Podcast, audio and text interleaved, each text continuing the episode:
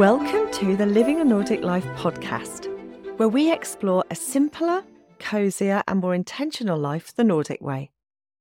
I'm Fiona McKenna, your Nordic living guide and founder of Living a Nordic Life, where I share all things Nordic living and show you that a Nordic life is the way to bring intentional calm and healthy habits into your own life, wherever you are in the world. Are you looking for ways to bring simplicity, coziness, and calm into your life? Well, let me show you how.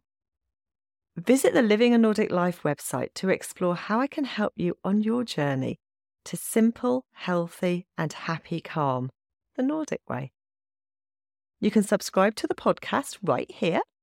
And if you want regular inspirational emails sent with love from Norway and straight to your inbox, don't forget to subscribe to the Living a Nordic Life newsletters. And so now let's dive into our episode. Hello and welcome.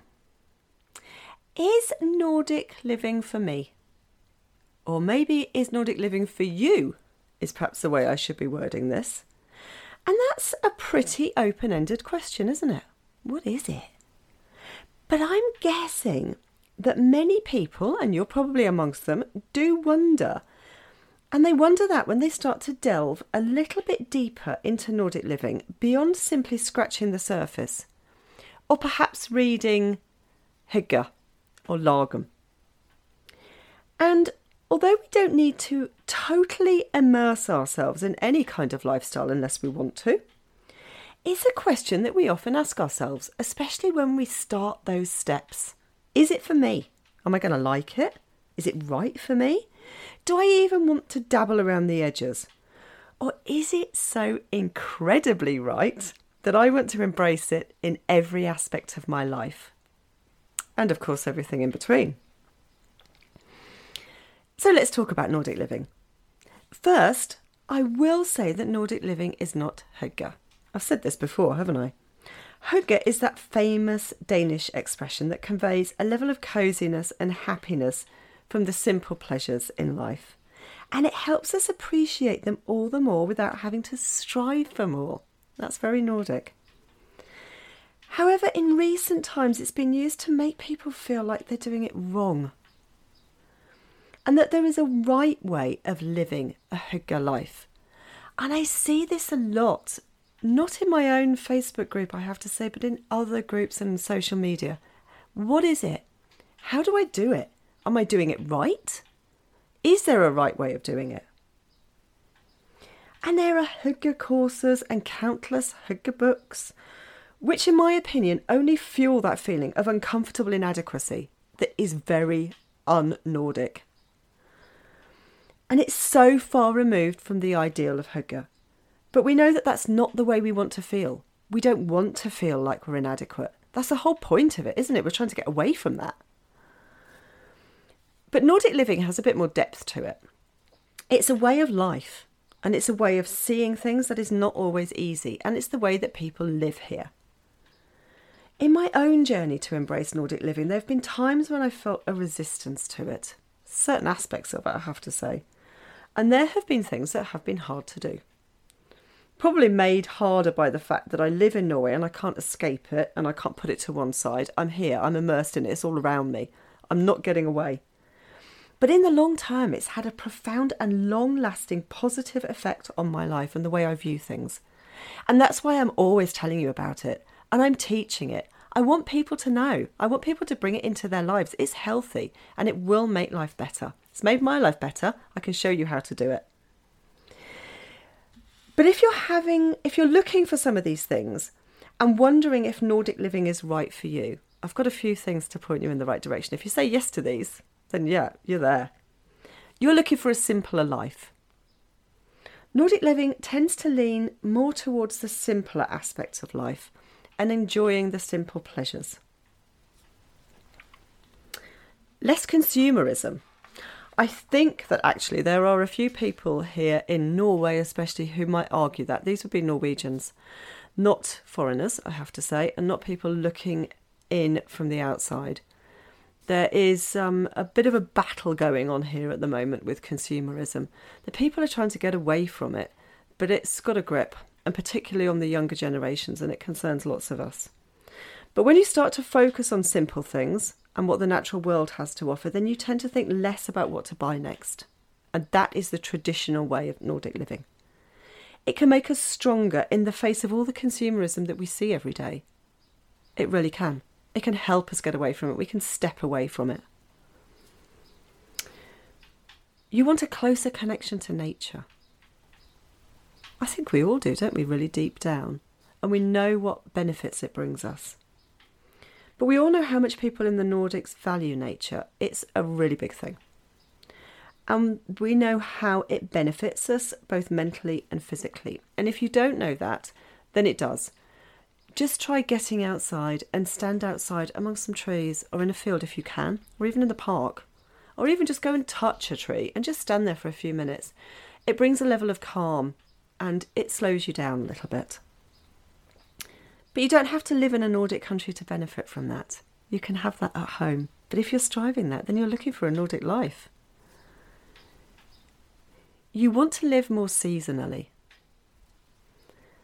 There's no escaping the seasons when you live in the Nordics. Even if you live in Denmark, which is relatively warm compared to northern Sweden, for example, but you simply can't escape the seasons. They are there, and there's a there's very much a start of one and the end of another, and it's especially noticeable between the summer and the winter. Where the summers are nice and warm, we get up to 30 degrees centigrade, and it's sunny and it's lovely. It's relatively dry, and the winters are harsh and cold. Really cold. We're talking 60 degree difference. You know, we're down to minus 25, even in the south. And a lot of snow. If we have a winter without snow in Norway, Sweden, Finland, then that's, yeah, something strange. I wouldn't even say it's unusual. I would say there's something very odd going on there. Every season has its beauty. And that's what you learn. And it's worth making the most of them all. Being accepting of other ways of life. This is so important. I can't stress this enough. And all the Nordic countries pride themselves on their acceptance of every other way of life, every other religion, every other life choice. And this stems from the famous Janteloven, Jante's Law, which I'll explain in a bit more depth in another podcast because otherwise I'll be going on for about another half an hour here. But it's a very important part of Nordic living. And if that's something that you want to have in your life, then you're striving for that. You're striving for some Nordic living, something that people just have as a way of life, as something that is accepted and would not be tolerated. That lack of tolerance is just not put up with here. Eating more healthily. It's not always easy to find a wide variety of products in Nordic supermarkets, especially in the winter. i I'm sure you can imagine, you know, things are not growing really unless they're growing in hot houses, but they're really not growing in the winter. And because of this, we usually eat seasonally and therefore more healthily. Throughout the summer, we're, we're programmed almost to eat this seasonal food. Everybody knows when things are going to be coming into season, when things are at their best and that's very much part of the Nordic diet. But there are particular Nordic habits too that help us eat more healthily every day. Things like traditional food days or celebratory food days, like Norway's National Food Day, which is fårikål. And it's a stew of lamb and cabbage. And it's literally just those two things with some peppercorns and some water cooked together. But it's September and it is when lamb and cabbage are both at their prime. Things like the annual berry tour, the berry trip, where everybody goes out. It's not a specific day. This sounds like it's organised over the whole of, whole of Scandinavia. I must stress that it's not. It's something that people just do spontaneously and they do it when the berries are ripe. And it's it can go on for a couple of weeks depending on what you're picking. You know, if you're picking raspberries, they start early. If you're picking lingonberries, they finish a bit later. But everything in between. And it's something that everybody does, and everybody knows that the berries are ripe and they're at their best. And maybe you gorge yourself a bit, especially the little ones. But it's healthy, and it's brilliant, and it's seasonal. Understanding that more is not always better that's quite a difficult one to grasp sometimes, isn't it? Especially if we're in this culture of what we are talking about consumerism, where we are constantly told that we should have more, that it should be better than next door or better than somebody else, or we're striving to live a life like some of these Instagrammers. But more is not always better. And when you really deeply understand that, then it's a wonderful release. And you have that feeling of, oh my goodness, you know, I really don't need to be like that. I can be who I want and it doesn't have to be more. In Sweden, it's called lagom, or just enough. Not too much, but not too little. So, how many of these things speak to you? If they do, then Nordic living is right for you.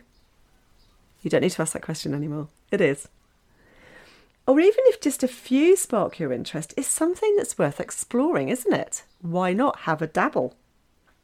Any lifestyle change can be embraced as fully or as little as you choose. The choice is entirely ours. We don't have to be dictated to by somebody else. You can make that choice. We can make these huge sweeping changes or we can take tiny little steps. But it's personal and it's tailored to our own lives now. So if you've been wondering, is Nordic living for you? And you've answered some of these questions, yes, then it is. And I hope you'll join me and explore a little bit more. Go to my blog and have a little look, or come and join my Facebook group, Living a Nordic Life. I'd love to see you there and I will see you in the next episode. If you've enjoyed this episode, please subscribe to the Living a Nordic Life newsletters so you can get an email when I release a new episode. It's a quick and easy way to keep up with all things Nordic living. Please visit livinganordiclife.com. You can listen to Living a Nordic Life on lots of podcast apps, including Spotify, Apple Podcast, Google Podcasts, and plenty of others. If you've enjoyed the Living a Nordic Life podcast, why not leave me a rating? So that's the end of Living a Nordic Life for today, and I look forward to seeing you next time.